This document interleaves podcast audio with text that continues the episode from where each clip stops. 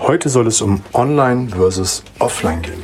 Mein Name ist Oliver Busch und das ist der Nichtverkäuferkanal. Online versus Offline. Was meine ich mit dieser etwas hetzerischen Überschrift? Und zwar habe ich einen Zeitungsartikel zugesandt bekommen, wo es um einen Offliner geht und das möchte ich in dieser Episode einfach mal als Überschrift für den stationären Handel äh, nehmen gegenüber den Onlinehandel. Und zwar äh, finde ich diese Erfolgsgeschichte, diese Geschichte so inspirierend, dass ich sie mit dir teilen möchte und mit dir darüber sprechen möchte, was man daraus lernen kann. Und zwar gibt es in Hamburg mittlerweile einen Spielzeughändler, der mehrere Filialen hat und der hat sich in den letzten zehn Jahren ein mega Geschäft aufgebaut. Und zwar hat er vor zehn Jahren angefangen, das erste Geschäft zu eröffnen und er stand mit seiner Frau komplett alleine hinter der Verkaufstheke. Und er hat von morgens bis abends alleine beraten, von morgens bis abends alleine verkauft und war von morgens bis abends für seine Kunden da.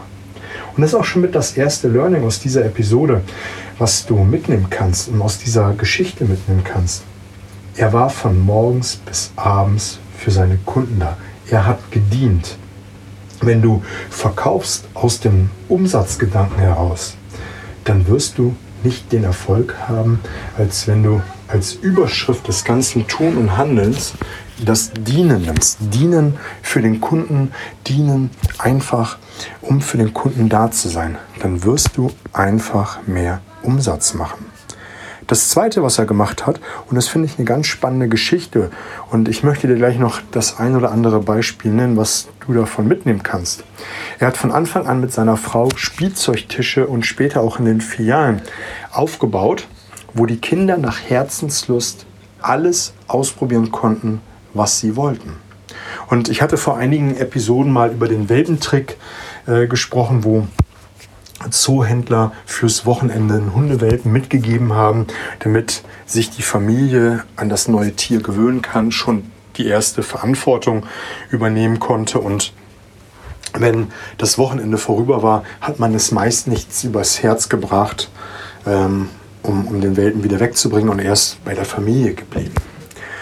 Ob man das gut findet oder schlecht, da möchte ich jetzt nicht mit dir darüber diskutieren. Ich habe da eher eine äh, andere Meinung zu. Ich finde das eher weniger gut, aber wie gesagt, ich möchte nicht drüber, groß drüber sprechen. Aber nimm mal ein anderes Beispiel. Ähm, erfolgreiche Autohäuser, wenn du dein Auto zur Inspektion bringst, die geben dir nicht ein gleiches Auto oder ein, eine Version kleiner, die geben dir mindestens das Auto, was du jetzt fährst, voll ausgestattet. Oder sie geben dir statt, äh, ähm, ohne eine Marke zu nennen, eine mittlere Zahl, geben sie dir eine etwas höhere Zahl, die du dann äh, als Leihwagen benutzen kannst, damit du einfach den besseren Fahrkomfort spüren kannst, die äh, besseren Sitzmöglichkeiten und, und, und. Also sie äh, geben dir ein besseres Auto. Kunden von mir, meine super erfolgreichen Kunden, die geben, also den Endkunden, ich verkaufe ja an Geschäftskunden, die wiederum meine Produkte an den Endkunden verkaufen. Und das sind Premium-Produkte für die Küche. Ähm, und manche meiner Top-Kunden geben ein Leihgerät fürs Wochenende den Kunden mit, damit die Endkunden dann zu Hause sich an den neuen Vollautomat gewöhnen können, an das neue äh, Kocherlebnis äh, gewöhnen können, was auch immer sie dann in dem Moment nehmen. Sie nehmen auch mal eine Küchenmaschine, die der Endkunde mitnehmen kann und einfach mal nach Herzenslust ausprobieren kann. Und was soll ich dir sagen? Es ist wie der Welpentrick. Am Ende wird das Gerät behalten. Oder die Händler, die ein, eine Servicewerkstatt haben, die geben immer ein Leihgerät mit. Immer ein besseres Leihgerät, als wie der Kunde gebracht hat. Und wenn der Kunde schon ein High-End-Gerät bringt, dann kriegt der Kunde das neueste High-End-Gerät. Und was passiert ganz, ganz häufig? Der Kunde sieht, was es Neues gibt und er kauft sich dann das neue Gerät. Und dadurch verkaufen diese Händler einfach mehr. Dass sie einfach den Kunden immer wieder die Möglichkeit geben, das Produkt selbst auszuprobieren. Und das kannst du auch in irgendeiner Form mit Sicherheit in deinen Alltag integrieren, dass du entweder Produktmuster mitbringst und den Kunden in die Hand gibst und ihn ausprobieren lässt und äh, einfach mal testen lässt, was er alles mit diesem Produkt machen kann. Und wenn du ein Ladengeschäft hast, dann gib den Kunden die Möglichkeit, deine Produkte auszuprobieren. Ganz, ganz wichtiges Learning. Den Kunden immer ausprobieren lassen. Und wenn er sich an, die, an das Produkt gewöhnt hat, an die Einfachheit der Bedienung, an die Haptik gewöhnt hat, dann verkauft der Kunde sich das bald von selbst. Das Zweite ist, was die Kunden gemacht haben, und das ist mit unter der Unterschrift äh, dienen, für den Kunden da sein, die haben, wenn die Artikel nicht vorrätig waren, haben sie den Kunden es direkt nach Hause gebracht. Dadurch, dass er äh, mehrere Filialen hat, äh, hat er entweder aus einer anderen Filiale ein Produkt äh, geholt und es dem Kunden hingebracht oder er hat einfach den Kunden zwei, drei Tage später das Produkt gehabt. Der Endkunde sieht es einem nach, dass ein stationärer Händler nicht alles immer da haben kann. Und der Online-Händler, da wartest du auch zwei, drei Tage drauf. Aber dadurch, dass sich dieser Händler über die Jahre hinweg, und das ist was man auch mitnehmen kann, was ja so nebenbei schwingt, ist bei dieser Erfolgsgeschichte, dass er einfach viele Jahre sich immer wieder was aufgebaut hat, viele Rückschläge gehabt hat und immer am Ball geblieben ist und jetzt einfach 10, 15 Jahre später, in dem Fall 10 Jahre rückwärts blickend sagen kann, hey, ich habe mir das aufgebaut und habe nach und nach einfach immer wieder unter dem Motto Kunden dienen das entwickelt. Und du kannst ja für dich überlegen, wenn du auch Produkte verkaufst, entweder an B2B oder B2C, spielt ja in dem Moment keine Rolle, wie du es schaffst, den Kunden zu beliefern in schnellstmöglicher Zeit oder dein Produkt, deine Dienstleistung zu geben, zu überbringen.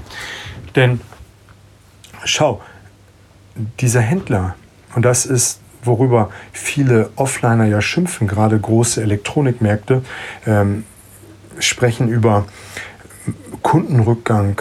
Mag sein, dass es daran liegt, dass das Personal nicht mehr da ist und und und. Die Gründe sind gerade bei den Elektronikmärkten vielschichtig. Ich will aber sagen, wenn du einfach sagst, hey, ich habe das Produkt nicht da, ich bringe es dir in zwei Tagen kostenlos. Ich bringe es dir kostenlos. Du dienst dem Kunden. Der Kunde ist dann auch bereit, 2, 3 Euro, 50 Euro, 150 Euro mehr zu bezahlen. Und das ist das, was auch in dieser Erfolgsstory mit drin steht. Dass der Händler gesagt hat, ich darf nicht zu weit weg sein vom Online-Preis. Und je nach Produkt, bei meinen Produkten im Premium-Bereich sind es teilweise mal 200, 300 Euro. Und ich habe einen absoluten Top-Händler, der es schafft, nahezu UVP, also der unverbindlichen Preisempfehlung des Herstellers zu verkaufen. Ab und zu macht er mal eine Zugabe, also er verkauft ein Gerät und dazu ein Zubehörgerät, um dann wieder am UVP zu sein. Die Preisdifferenz, das muss ich dir nicht sagen, ist letztendlich oder das, was er an Nachlass gibt, ist sein Einkaufspreis vom Zubehörartikel. Und dadurch verkauft er nahezu ein UVP und hat eine höhere Marge und kann dann wieder mehr in sein Geschäft investieren. Also, und dieser Händler schaut einfach, wie er mehr dienen kann, mehr Service äh, bieten kann, damit er möglichst einen hohen Ertrag erwirtschaften kann, indem er einfach einen höheren Verkaufspreis nimmt. Und wenn du guckst, wie du mehr Service, mehr vielleicht mal einen Zubehörartikel mit dazugeben kannst oder einfach irgendwo die Extrameile gehst, kannst du mehr verlangen.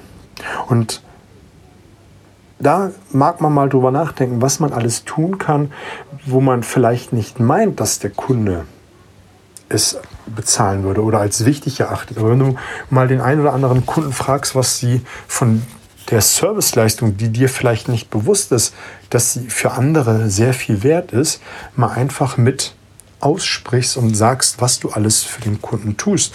Und rede doch einfach viel mehr über das, was du tust. Und das tut dieser Händler. Er wirbt damit, dass die Kinder das Spielzeug ausprobieren können, dass er einfach auch die Artikel bringt, die äh, nicht vorrätig sind. Und ich war vor einigen Wochen mit meiner Familie in Rostock oder bei Rostock in diesem Karls Erdbeerhof. Vielleicht ist das ein Begriff. Das ist hier oben eine kleine Institution, ist ein richtiger Erlebnishof, wo Erdbeeren vor deinen Augen gemacht werden. Auch der macht ähm, das. Aber worauf ich hinaus wollte, jetzt habe ich fast den Faden verloren, weil ich da auch so begeistert war, ich habe dazu eine Insta-Story gemacht, ist, wenn du dort einkaufst und die Augen größer waren als wie dein Auto und du hast alles Mögliche in den Einkaufskorb gepackt und gehst durch die Kasse und merkst, das kannst du nicht transportieren, wirst du immer wieder darauf hingewiesen im Laden, dass du all die Produkte dir kostenlos nach Hause schicken lassen kannst. Hey, es wird hier auch so einfach wie möglich gemacht zu kaufen. Das finde ich total cool und das macht dieser Spielzeughändler auch. Die dienen den Kunden. Und das ist das, was du einfach mal gucken kannst, dass du das, was du an Serviceleistung bietest, einfach kommunizierst. Und dadurch kannst du mehr Preis, also mehr, mehr, mehr Preis erzielen, also höheren Preis erzielen und dadurch dir ein, eine höhere Marge erzielen. Und wenn du eine höhere Marge erzielst, dann kannst du auch mehr in dein Geschäft investieren.